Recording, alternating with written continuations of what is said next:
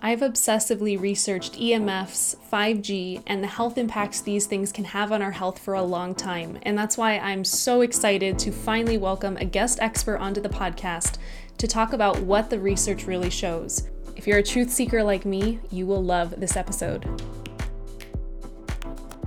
Welcome to the Cyclical Podcast. I'm your host, Cassandra Wilder, and I'm a naturopathic doctor and the leading expert in women's cyclical health and menstruation. Let's get started. Welcome back, beautiful friends, to the Cyclical Podcast. I'm so excited you're here, and I already know that you're a special human being for clicking this episode because it means that you are seeking truth. The conversation that I had with my guest today is nothing short of extraordinary. It was just fantastic to get to speak to someone that is so brilliant and so well versed in the realm of EMFs, 5G, um, with his experience as an engineer and working for many of the big telecommunication companies over the years.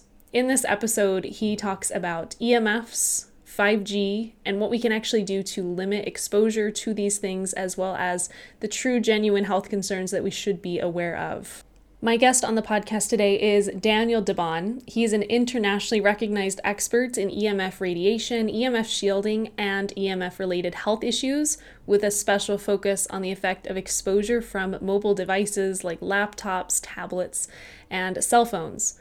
His concern regarding the health impact of EMF emissions grew from over 30 years of engineering experience in the telecommunication industry, where he held a variety of executive positions for a number of big companies like SAIC, Telcordia, AT&T, and Bell Labs. He's also the co-founder and CEO of Defender Shield, a company known as the trusted worldwide expert in EMF radiation education and protection.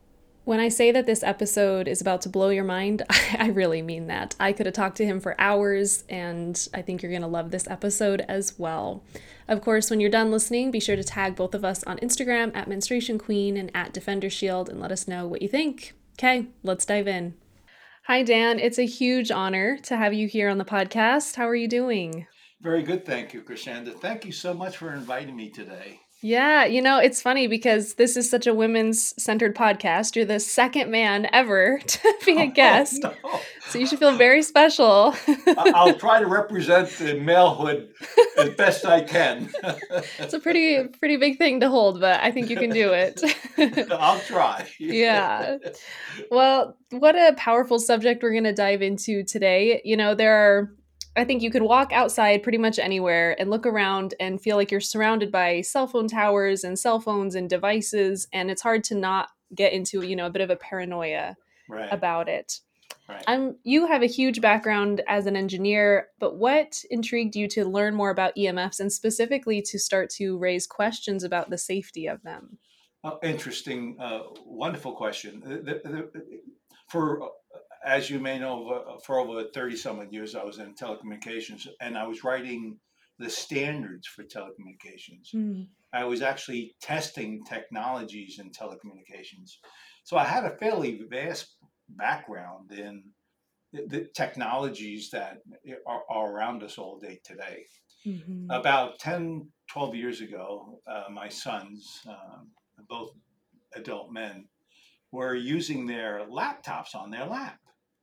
And um, my wife, uh, who's a social worker, said, That can't be good for you. I want grandchildren. and you're disrupting your your the ability to generate children for me. That, that was literally what she said. Uh-huh. Uh, had no background whatsoever in uh, ele- the electrical engineering field, but had this intuition the technology that they were using could be potentially dangerous. Mm-hmm.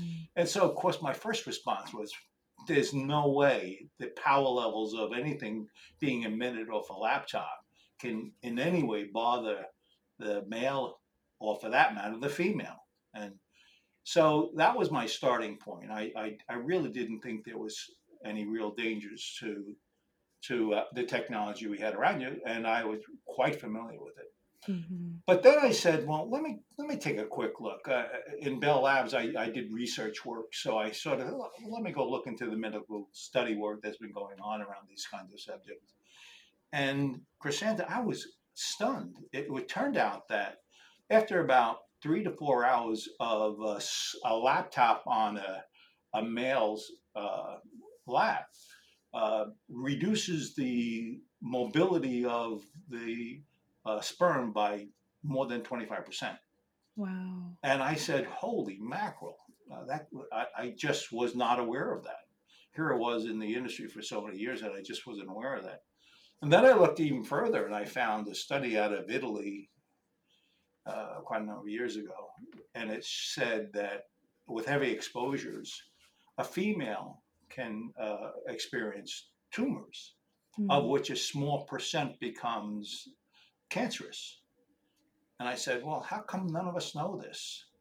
Um, and so I actually I created a, a shield for my sons to, to put their laptop on their lap because not only did I do electrical engineer, I was a mechanical engineer as well. And so we created this device to protect the the, the signal from going into my uh, towards the, the groin of my sons. Mm-hmm. So that's how I actually got started. I had no intention of playing in this business, but I had a lot of experience in the space, and I needed to learn a lot about the impact to the body, and and that's how I started. Wow. I appreciate your honesty though that even though you were, you know, formally trained and you were in this field, nobody talked about the health side effects. No, not at all. There was no in fact I ha- didn't have an MD sitting next to me when I did my work. I had another electrical engineer or another mechanical engineer. Mm-hmm. Uh, we were all engineers, um, and the fathers from our. In fact, what was interesting, uh, I worried more about how one electronic piece of equipment interferes with another electronic period, wow. piece of equipment. Never electronics interfering with a person. yeah, yeah. We really separate it, you know, in education and stuff. They really act like it doesn't all play together, which is crazy when we think about it now. Oh, no question about it. Which and that's actually sort of a little bit of the frustration as I learned more and more. Um, and we, my son and I wrote a book, Radiation Nation, and it was out of frustration to some extent because what I found was the electrical world, the telecommunications world, and other industries don't very much communicate with the scientific world. And um, the scientific world knew that there was correlation to direct um, impact from electronics around the to the body, and and none of us on the engineering side knew, and vice versa. So there was this clear case of silos being Uh, industrial silos existing, and yet the end user was the one who had potentially the most danger to the technologies being deployed, and they didn't know it. Wow, fascinating! Just wow. Well, so for all the people that are listening that are already skeptical, that think, well, but how much radiation can really come off a phone or a, a laptop? You know, like there's levels to this. Can you address that? How disruptive can these devices be? Yeah, let, let's talk a little bit about and let me explain a tiny bit the sources just to refresh everyone's mm-hmm. memory. You, you have a cell phone in your hand, and there's a connection from an antenna on your cell phone to a cell site farther uh, far away. It, it, can be up to four or five miles. Um, and so there's enough energy being created by the technology to go all that distance. It turns out also, by the way, you have a Bluetooth transmitter in your cell phone. So now there's at least two transmitters mm-hmm. that have generated signals out of it. And then, of course, if you have Wi-Fi that you use, your Wi-Fi transmitter is being transmitting data to your Wi-Fi, and all three of these transmitters are generating signals to a far end somewhere. That's true for laptops, tablets, not just cell phones. So all of a sudden, we have these technologies that are around our body. Ten years ago, when I had a cell phone, when I you know, 15 years ago when I had a cell phone, uh, which, which was a brick brick uh, that I carried around my car. Um, I didn't use it very much because I had no friends that had phones like this because they couldn't afford it. Mm-hmm. And, and, so all these technologies 15 years ago, they, they were transmitting and they were and um, they're becoming a toxin within our environment, but uh, but it wasn't much of it. Fast forward to today, we have everything around us and is these technologies, and they're all transmitting, and we have six year old six, six year old children using cell phones and talking to grandma for an hour at a time. So all of a sudden, the use of these technologies accelerated really, really quickly over the last several years. And we really don't know much about what this did to the human body, um, although um, there's a history of uh, um, evaluation of these technologies in the medical community for 50, 75 years. It's just that we never knew about it. So Jeez. now let me ask, ask, answer the answer you the question you just asked. A cell phone, uh, 1.6 watts is the power level. It's just remember 1.6, um, and um, that signal was developed for a standard male that's six foot on the average and it allows the signal to go into a male's head one to two inches and allowed to heat up that area by up to two degrees. Um, that, that, represents about 3% of the marketplace, by the way. It was a standard that was created 30 some odd years ago based on military men and it represents 3% of the population using phones today. It was at that time for casual use. There's no such thing as casual use with cell phones today. Mm-hmm. There, we, we, all are using it uh, for hours at a time. And so that 1.6 watts of power, the energy that gets five miles out into the air, um, goes into the head of a male by two, one to two inches. Well, it goes through a child's head completely. Hmm. Jeez. Completely. And as you heard, uh, um, it was a thermal impact that the standard reflected, not a biological impact. In other words, it interfered with the skull because it heated it up by two degrees. And then um, if it had a biological impact, certainly the standards didn't reflect that in any way based on that parallel because at that time the standards weren't understood to create biological impacts. Well, um, it takes about a, a, a, Bluetooth signal is is about uh, three watts. It's like five times less the power level. Mm of a of a of a cell phone uh, transmitter, and a Bluetooth signal in the frontal lobe can mutate a cell. Actually, it turns out, dot one watts, 15 times less the power level of a cell phone, can mutate and DNA damage the frontal lobe cell. So, um, how much does it take? Not very much. Hmm.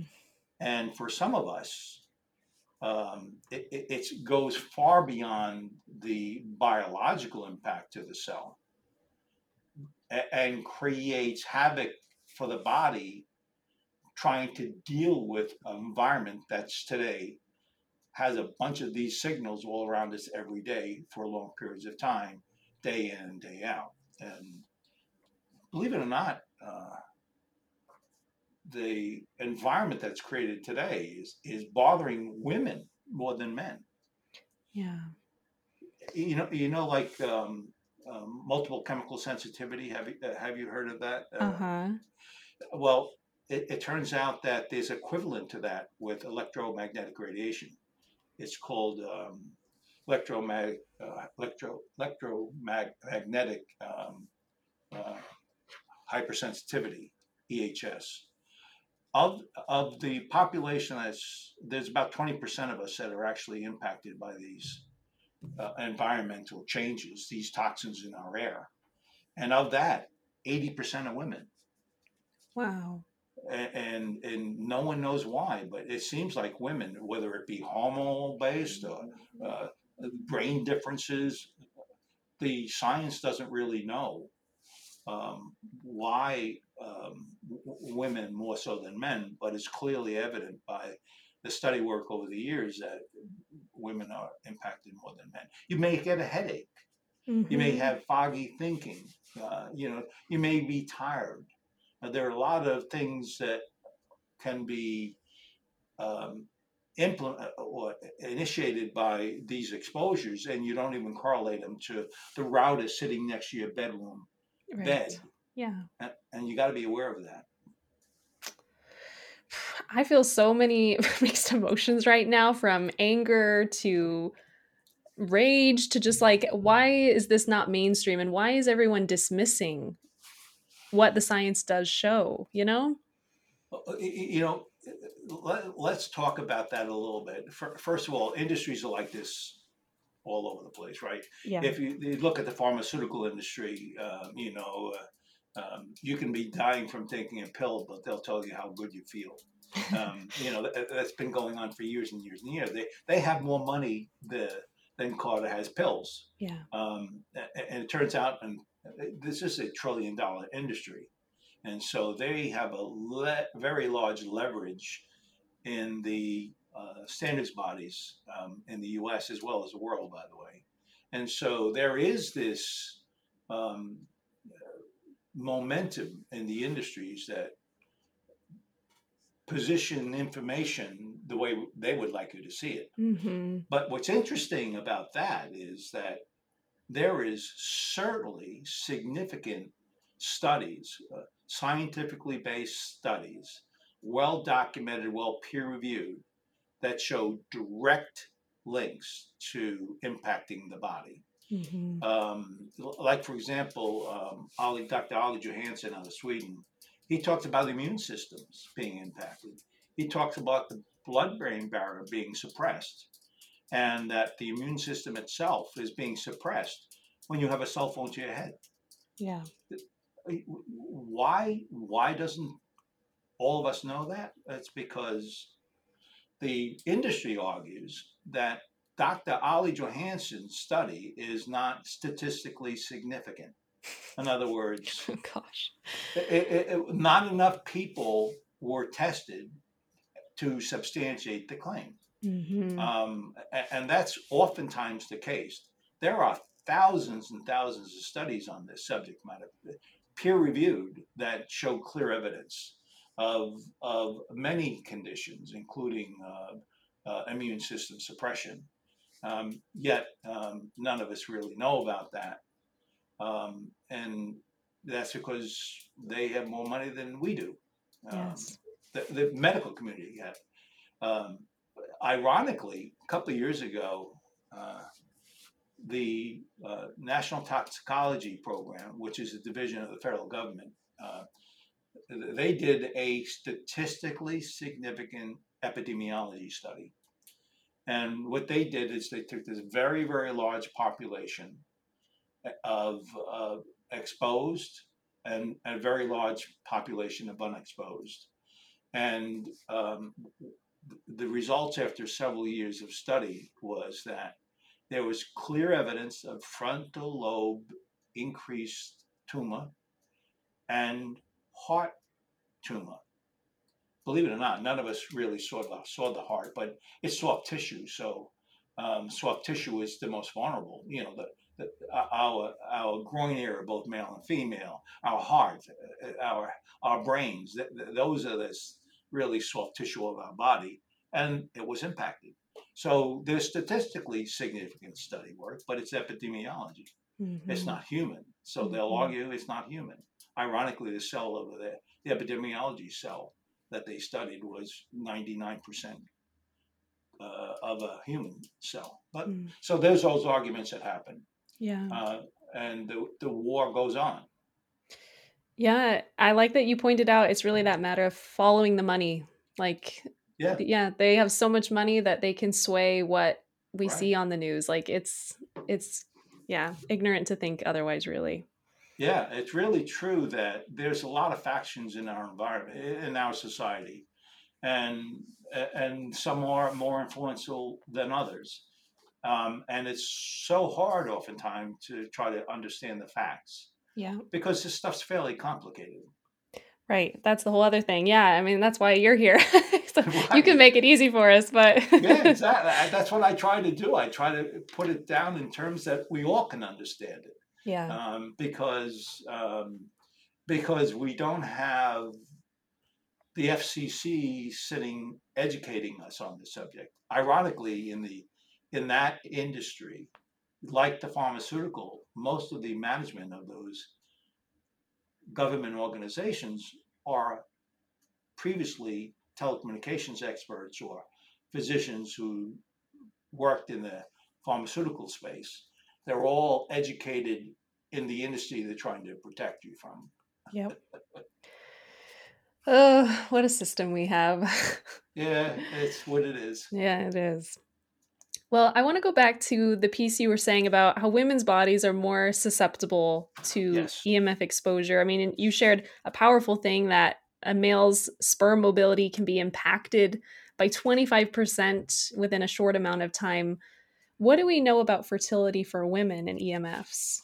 Okay, so uh, when uh, when my son and I wrote um, Radiation Nation, um, I, I, I had a an individual, uh, uh, essentially an associate that I knew, Dr. Prasad.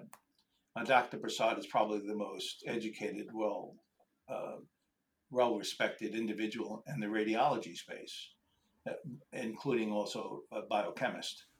And when in the book I said that when you have a young child, 12 years old, putting a cell phone in their back pocket, it potentially can influence the, the DNA of the egg within that young lady. And I said that because of that proximity to the transmitter and the power levels, there is potentially conditions that create uh, subtending generations impacted by those kinds of things at a DNA level. Well, he argued that it was full of nonsense and that it was probably not true that was the case. And a couple years later, he gives me a call and he said, Dan, I just had a, a young woman that um, was had technology roll around, and she had um, a, a still childbirth, and the child had really seriously unique mutated cells that we couldn't figure out why, and then I remembered what you said. And so we know some in the scientific community believes that those proximity of a cell phone to the womb of a child, or anybody for that matter, can be dangerous to the cells. Um, if there was a study out in um, San Francisco a couple years ago where they uh, gave um, meters, RF meters, radio frequency meters, to a bunch of women that were in their first trimester. And um, what they did is they tracked the levels of exposure for the women uh, during their first trimester trial. And what they found as a result of the study was that if the woman was exposed heavily to electromagnetic radiation environments, they were three times more likely to have a miscarriage in the first trimester. So it is really true that there is clear evidence in medical community space that there can be influence to the womb of, the, uh, of, a, of, a, of, the, uh, of, a, of a pregnant woman. And, uh, and as you may know, there's also linkages uh, of, of, of, the potential impact to a, a growing child within the womb um, some of the arguments about ADHD, uh, uh, uh, autism, some argue that's the source of that is that there were exposures early on in a life cycle. So mm. um, just be careful not to put your cell phone in your back pocket. Yes. Or your bra or wherever oh, people right. stuff yeah. them. you know, the bra thing, it was so funny. You know, there was this argument. It's not an argument the women who put their cell phone on their breast were found to have mutated cells and actually cancerous cells in some cases Mhm. directly where the phone was Right. it, it, it wasn't a, it wasn't scientific um, evolu- evolutionary messaging that we we missed. It was clear and simple. You put yourself cell phone on your breast, it potentially gets cancerous. hmm Yeah. I mean, it makes sense when you say it, but then you walk outside and you see people with bras sticking out, or you know, with phones sticking out of their chest. You're like, it's what are you doing? Yeah, you, you can't do that. No. Uh, No. You just can't do that kind of stuff. And, and in fact, in general, um, that's the right message, right? Just be careful where you put your technology. Hmm um, being aware of where you put your technology keeps you safe. And there's very simple, simple ways of preventing these kinds of things. Uh, You know, like for example, I, I mentioned if if you have a cell phone to your head, it, it penetrates one to two inches into the head and heats up by one degree. By the way, one degree, one two degrees, it's heating up because it's a microwave signal. An RF signal, a cell phone connection, it has a frequency rate of uh, of about one uh, gigahertz. It, Hmm. it- that's the speed, the, the the speed of the signal traveling in a waveform, and um, a, a- a- a- a microwave oven works at 2.3 gigahertz, um, just a little bit faster. Hmm. And um, and what happens with a mi- microwave is the water between the cells of the meat you're cooking heats up the cells and they begin oscillating. And it oscillates and oscillates and starts heating up, heating up, and heating up. And within within minutes, you you have your cooked meat. Well, guess what? Um, a, a, a Wi-Fi signal is two and a half, four gigahertz. It's literally the uh, I- almost identical frequency rate, but le- much less power. But because it's so close to your head, there's that potential for heating it up, like the thermal impact standard says it will do. And it's a microwave oven, but in a really tiny form with low power to your head. That is horrifying. Oh my god, I'm just reeling. But, but you but you know what? After if, if that's directly to your head, if if you move that uh, cell phone, um, let's what is it, um, one foot away, let's say, right? Eighty percent of the danger of that signal is gone. Mhm. By four foot, ninety-eight percent is gone. So Yeah. it's like s- simple, doctor, doctor. You know, um, my head's heating up. Well, don't put the cell phone to your head. Right. Simple things. Um, yeah, I'm excited in a little bit here when we talk about solutions. I had a feeling that would be one of them. Like, just put it on speakerphone. Yeah, like don't. sm- Right. I can literally say, Exactly. don't Right. microwave your head. Uh, it, it turns out that this is like a station break. Managing your telecommunications or your technologies around you can easily keep you very, very safe if you do a good job. hmm As simple as that. Well, so on that note, then a big question I've been wanting to ask you because when you talk about cell phones, you know, laptops, even, what about things like Wi Fi routers and then actual cell phone towers? You know, those are at least a cell phone tower. Some people maybe li- literally move away from them, but they're everywhere. So, what about those things? Um, if you're within a thousand foot of a cell, to- phone, a, a cell tower, you're three times more likely to have cancer. Oh my gosh. it, there's multiple studies that have come to that conclusion. So, um, i- if you're really, really close to a transmitting cell phone tower, um, you should move, um, particularly if you have kids, uh, because statistics tell us that um, you are you are at risk. Um, so um, you really want to be cautious when you decide where you live that you've looked and you've seen where the transmitters are. Hmm Well, and correct me if I'm wrong, but I can't believe, I mean, where I live, people are moving here in hordes. So there are new condos and townhouses and apartments everywhere. And more and more, I'm noticing they are building cell phone towers right next to them at the same level of like the upper apartments. And to my understanding, that's the most dangerous to be in the same I don't even know the right word, but you know, on the same like plane. Is that true? You know, actually, in, you actually introduce something different into our conversation. Um, anything being deployed these days are what is called 5G, Mm-hmm. small cell sites. Um, and I'm not sure you wanted to get into this too much detail, but um, wh- when you have a cell tower uh, f- far away from you and it's really high up in the air, they're transmitting at 60 watts. Um, and and so part of the reason why within a thousand foot there may be some dangers to you is because the power levels are higher. Mm-hmm. Um, and, and so when when you have these new condos being built, th- th- they the service provider can bring in significant, highly expensive telecommunications that distributes uh, cell phone service um, or excuse me wired service into the building, or they can use a wireless service. And if they're really small and they're close to the building and they're low, below 20 feet, they they may may be um, smaller versions of the cell towers that you see far away, but lower power levels, maybe 20 watts.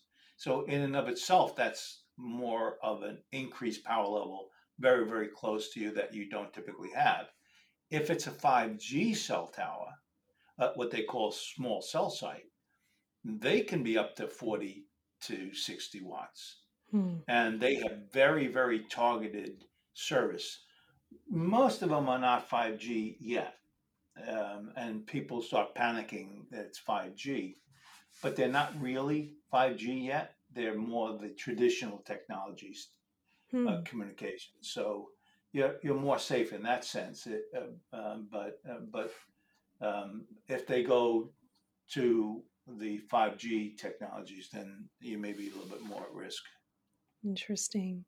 So if they're putting up towers that look like the 5G ones where they're just kind of like a black it almost looks like a speaker on top of a pole, are those for sure 5G or are those just no, like probably probably Okay. not. okay. You know, all the when when you know if you listen to uh, service providers uh, ads these days, they're the best five G. yeah. Um, they're six typically six hundred um, megahertz, which is below the current cell phone at one mega uh, or one gigahertz. So uh, believe it or not, it's the AM radio space that it used to be now being used and what they call it a 5G, but it's been around for many, many, many, many years. It's now being used for commercial telecom service. Um, and so it's not introducing anything that hasn't been already introduced into our environment. And if you think it could be potentially concerning, it's no more than the other stuff that's been around for the last 15, 20 years. Hmm. That's interesting. Okay. Um, what you said about if you live within a thousand feet of a cell phone tower, it would be ideal to move is really sitting with me. I feel like I'm just surrounded by them where I live. And I probably anyone that lives in a city feels the same way. And it's scary. Yeah, I actually coach people uh, to worry about the things you can do something about. Yeah. Yeah. Um, and um, and these towers are typically, you know, relatively safe space. Um, it, it, it you, you, there's probably more danger of the Wi-Fi coming from your neighbor than it is a cell tower. hmm Okay. Um, so, so you don't panic about this kind of stuff. You just make sure, like for example, with your router in your in your house, in your apartment, you, you don't want that router in your bedroom hmm and we'll talk a little bit about that later, I hope. Uh, the sanctuary of a bedroom. You do not want any of these transmitters in your bedroom because it impacts sleeping habits, uh, your melatonin creation. There's a whole bunch of stuff that impacted and disrupted from a from a, a transmitter like Wi-Fi. So rather than have it in your bedroom, put it at the farthest place within your apartment within your house, in your garage, as far away from your living space as possible. And then at night, get a $10 timer that turns the power on and off to that device. And so when you're sleeping at night, you've made sure your immediate environment's clean. Mm-hmm. Simple things like that can actually reduce and improve your environment and long-term survival in that environment. That's a great tip. I was just going to ask what other Wi-Fi things, but I think that's the best. What you said is just as far as far away as possible, not in your bedroom. Turn it off at night. Um, you know, sadly though, I think a lot of people where they have their home office, they put the Wi-Fi router just right under their desk, so they sit It's next to it all day. It's nuts. Yeah. You don't want that within room within ten foot of you at Mhm. all. You want to make sure you keep it away, and and and again, certainly not in the evening where the kids are, Mhm. uh, or in your bedroom. Let's talk about the sanctuary of the bedroom. Please. Um, um, your when, when you when you have a laptop, a tablet, and and you're asleep uh, uh, in bed, and you're reading the news or watching uh, a, a TV show off your your Netflix, um, there is a visible electromagnetic radiation being transmitted off of that monitor, um, and most of it is perfectly fine. But when you get up to the really, really fast light called blue light, it is becoming potentially dangerous to you um, because your natural um, circadian rhythm is being disrupted. Mhm. Um, it, it turns out that there's a little switch in the back of your eye that goes on and off with light and when dark. It's been around for since mankind. When you go outside, you don't feel sleepy because your light is uh, getting to the cryptochrome protein and keeping the switch off. Um, and then when you go to bed at night and and it's dark in the room, the switch turns on. It literally turns on the melatonin. Mhm. And so the melatonin functions that are occurring are, are being um, cre- creating the the increase in the melatonin levels so you can sleep. Well, when you have a monitor you're reading uh, and it's not allowing the switch to turn on. And so when you decide I'm going to go to sleep now, the switch turns off once you turn it off. But as you know, it takes a while for it to build up in your body Mhm. and to build the melatonin level up where you sleep. So all of a sudden, now you have a disrupted sleeping pattern, which actually becomes more of a problem because maybe it's disrupted sufficiently enough where your mitochondrial is not being repaired the way it should be. You- you- all of the things that happen at night to recover from the day aren't quite recovering the way they should be because there was a disruption on the sleep pattern going to sleep. So you got to watch where that technic technology is taking you, and make sure you don't have tablets and laptops. Uh, and I mentioned that uh, RF inter- interferes with uh, brain. Your your brain can be influenced by the RF signal from a cell phone, where to some people, and this is uh, of electric hypersensitive levels, th- th- they may have a pattern where the brainwave is a sleep pattern and they're walking around during the day uh, uh, and it's a, um, a wake pattern uh, delta versus um, the- the various conditions that can be in the waves or vice versa it starts disrupting those kinds of uh, brain uh, patterns and so you want in a sanctuary or bedroom all of these technologies as far away as you can get. You do not want your cell phone on your um, on your uh, night nightstand. You, you don't want your husband's phone on his nightstand. You want to take them completely out. And you know, funny. Uh, I- I was on a podcast with a um, really bright lady, and I was telling her, "You got to do the, your, your your sleep is disrupted when when you have these kinds of technologies around you." And she was very nice on the on the podcast and um, and very receptive. And then she called me back two weeks later and she said, I didn't believe a word you said. Hmm. And my husband and I took our cell phones out and we tried what you said. And we're sleeping all night now as a result of that. Wow. You know, it's a simple signal, as low powered as it is, can disrupt your, your sleeping patterns. yeah. Um, there are already enough uh, um, environmental uh, im- uh, impacts to the body. This just adds to it. It- it- it's literally a, a, toxin in our environment, as is, um, I don't know, arsenic. hmm And in fact, the World Health Organization considers it a to be carcinogenic. Hmm. Um, arsenic, uh, carcinogenic, uh, arsenic is carcinogenic. Gases, vapors from gases are, are carcinogenic. Uh, so, uh, transmitters from uh, technologies around us are consi- considered a to be carcinogenic as well. Yeah. Those are the things people don't read when you know you buy your phone. They do have that little insert and it does Yeah. say that. Yeah, Yeah. it really is true. Mhm. And by the way, it was called a to be carcinogenic at the time the research was because there wasn't sufficient statistical evidence.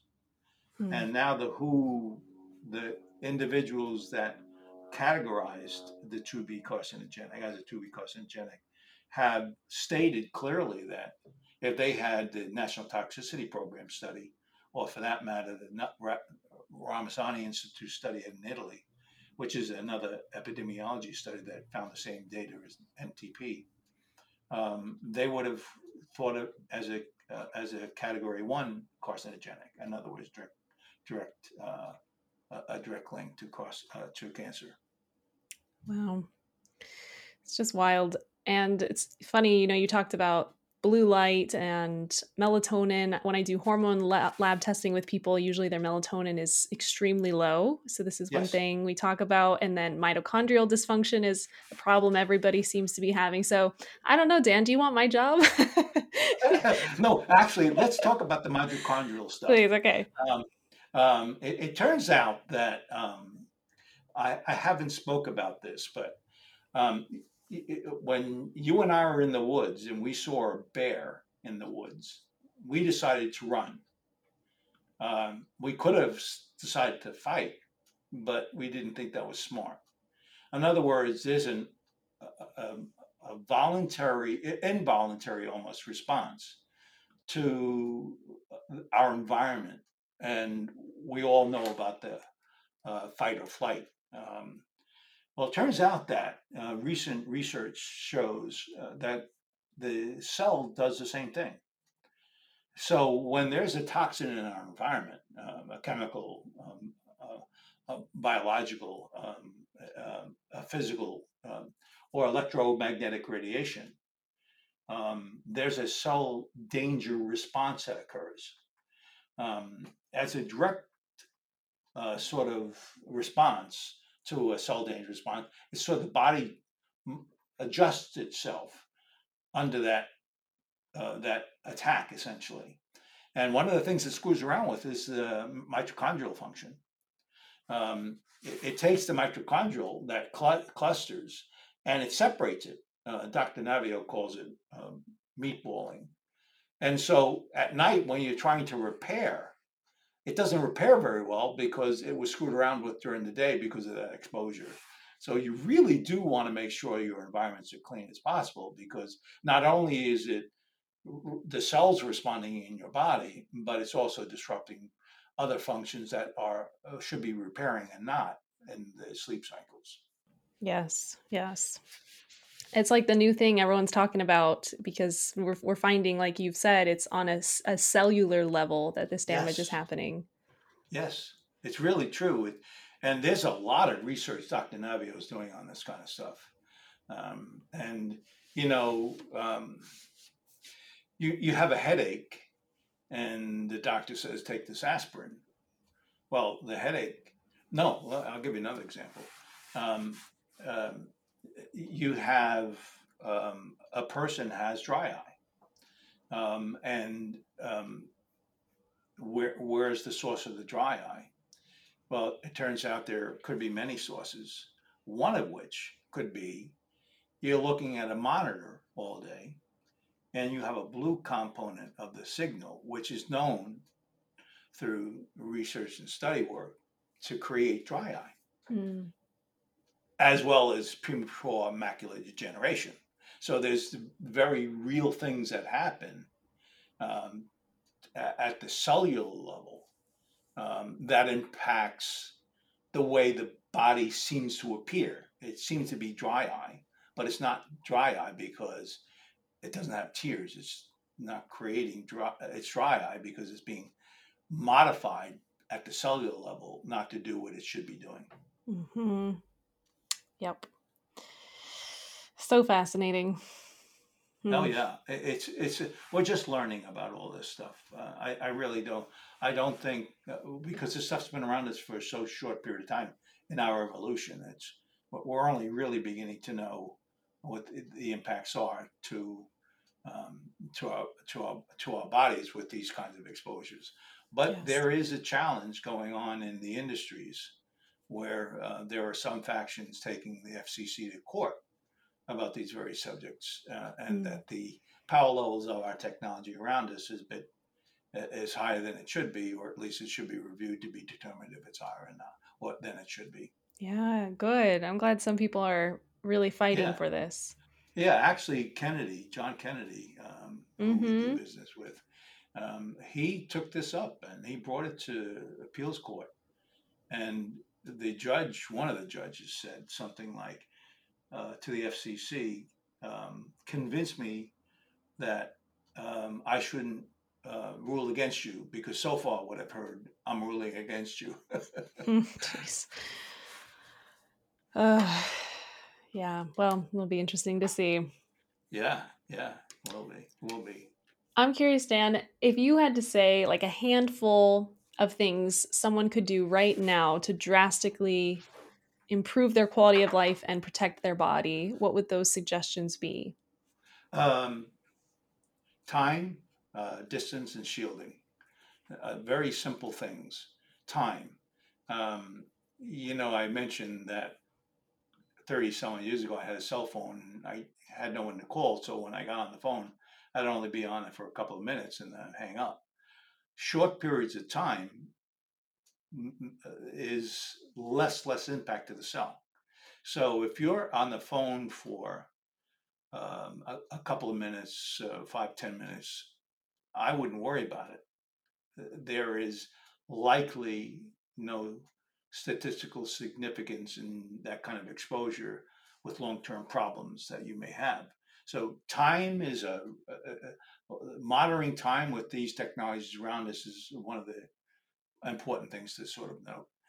The, the second is distance, and we've spoke about this. Mhm. Um, if you move stuff completely away by four foot or more, the dangers are gone. So um, you really want to think about when you have technology around you where you put it. Like when I come in at night uh, to my home, I put my oh, uh, my phone that's on uh, on a little pedestal there uh, at the door, uh, which is not near my living quarters at all. And so that distance is my friend. Mhm. Uh, distance is your friend with all these things. Simple distance. You may want to think about it as like um, bees in the room. Uh, one bee um, um, can sting you, and you probably won't die unless you're allergic.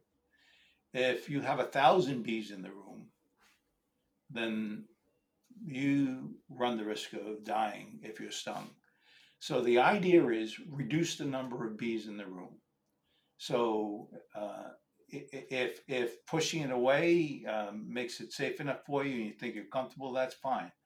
But if you have a cell phone that has three transmitters, so tra- transmitted to the cell tower, the Wi-Fi and the Bluetooth, uh, do you really need all three?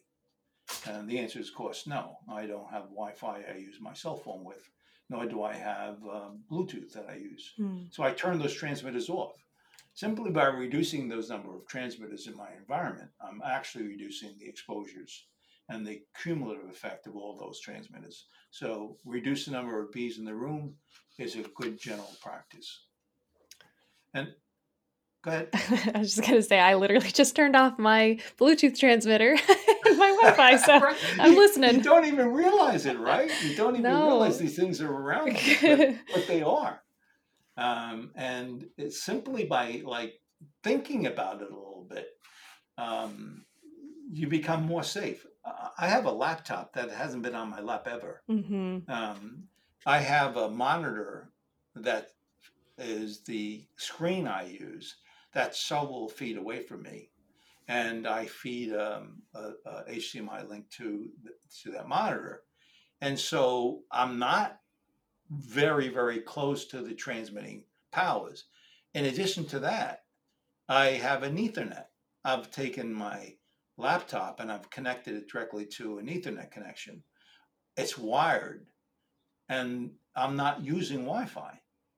And so there's ways of taking technology, modifying the way they operate that better is for your environment and you personally. And that's what I've done with my laptop. hmm So bees in the room, reduce bees in the room, turn them off if you can. If you can't, make sure they're far enough away. Um, and that's those simple coaching suggestions takes a, probably 99% of any danger you have in your home. And your home is what you control. hmm Only worry about what you control, not what you don't. Um, and by and large, you're probably pretty safe.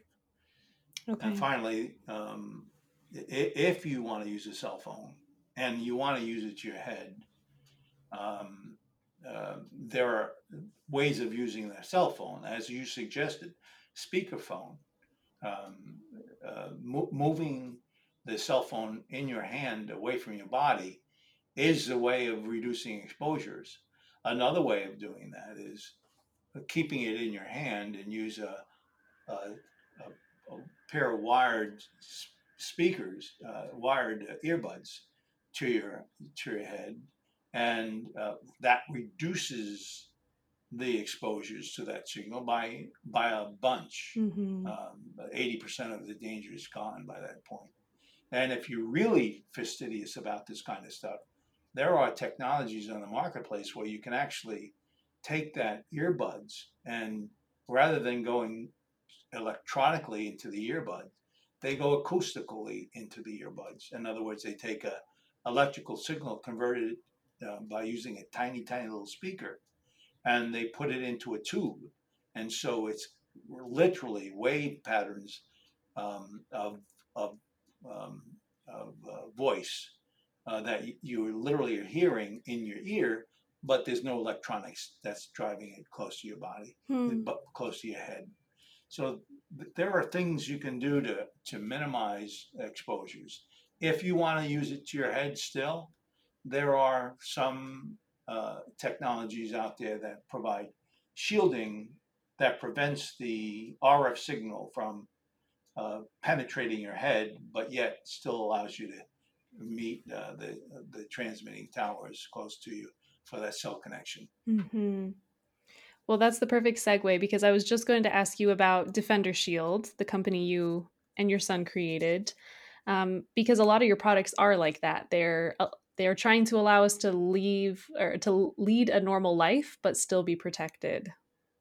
Yeah, actually, and you know why? I mean, it was really literally uh, my sons wanted to use their laptops, Yeah. and I was convinced that there was some genuine evidence that there could be um, impacts to uh, to the body. Um, and and by the way, uh, I I still don't have grandchildren, uh oh. so it may work, but it didn't. Ha- it wasn't effective. uh, and, and so um, we do. Uh, My my son and I uh, were sort of on a uh, on a path where we wanted to let people understand what the problems were, so they can make their own choices. And if uh, one of them was they still want to use a cell phone against their head for whatever reasons, uh, we would have products that provide the shielding to do that. It's amazing. And you were nice enough to do a discount. You did code cyclical. So if anyone wants to order phone cases, you have headphones, you have laptop shields, you even have like clothing and fanny packs and little purse kind of things, which are super cute. Yeah, and and I we uh, you know what bothered me. We talked about this a little bit where pregnant women Mm-hmm. um, and the exposures. Uh, we had we created uh, pregnancy blankets um, and created uh, uh, band uh, pregnancy bands that protect the woman. Mm-hmm. Um, so um, those things are just precautionary things you may want to do um, um, w- without um, you know going to top of a mountain somewhere that no one knows where you went. well, we can still dream, okay? yeah. Well, it has been such an honor, Dan, to have you on this podcast. Is there anything else that you feel like you didn't get a chance to share yet that you think is really important for people to know? well, I, I haven't, um, but I've hinted um, along the way uh, today, and it's it, you, you you're the architect of your own destiny. Um, the fact is, you control your own environment. You really shouldn't wait for others to do it for you. And you should be understanding your environment the way you want based on the information you gather. Um, if you are expecting a government or, or an institution of any sort to sort of make sure you're safe, um, you know, you'll be waiting a long time. Um, if you're if you're able to um, understand kind of the sources of your environment, I- including like for example, um, you know, volatile organic compounds we talked about a minute ago, a little while ago. Uh, you wouldn't keep a, a gas can open in the middle of your living room. You wouldn't do it. You'd put a cap on it. Well, that's exactly what we're talking about here. If, if you're not using a, a Bluetooth transmitter or on your cell phone, turn it off. Um, it's not complicated, and and you're the only one that controls that environment. No one else does. So mm-hmm. you're the architect of your own destiny. It's a perfect way to close it off for all of us to do what we can to take responsibility for our own health. So, Yep. yeah. Well, thank you so much, Dan, for being here. And for everyone listening, if you want to learn more about Dan's company, De- Defender Shield, or purchase his book, Radiation Nation, all of that will be linked in the show notes, or you can go to defendershield.com. And if you love this episode, you can tag both of us on Instagram. And we can't wait to hear your feedback. So, thank you so much for being here. Thank you so much for inviting me, Cassandra. I really enjoyed that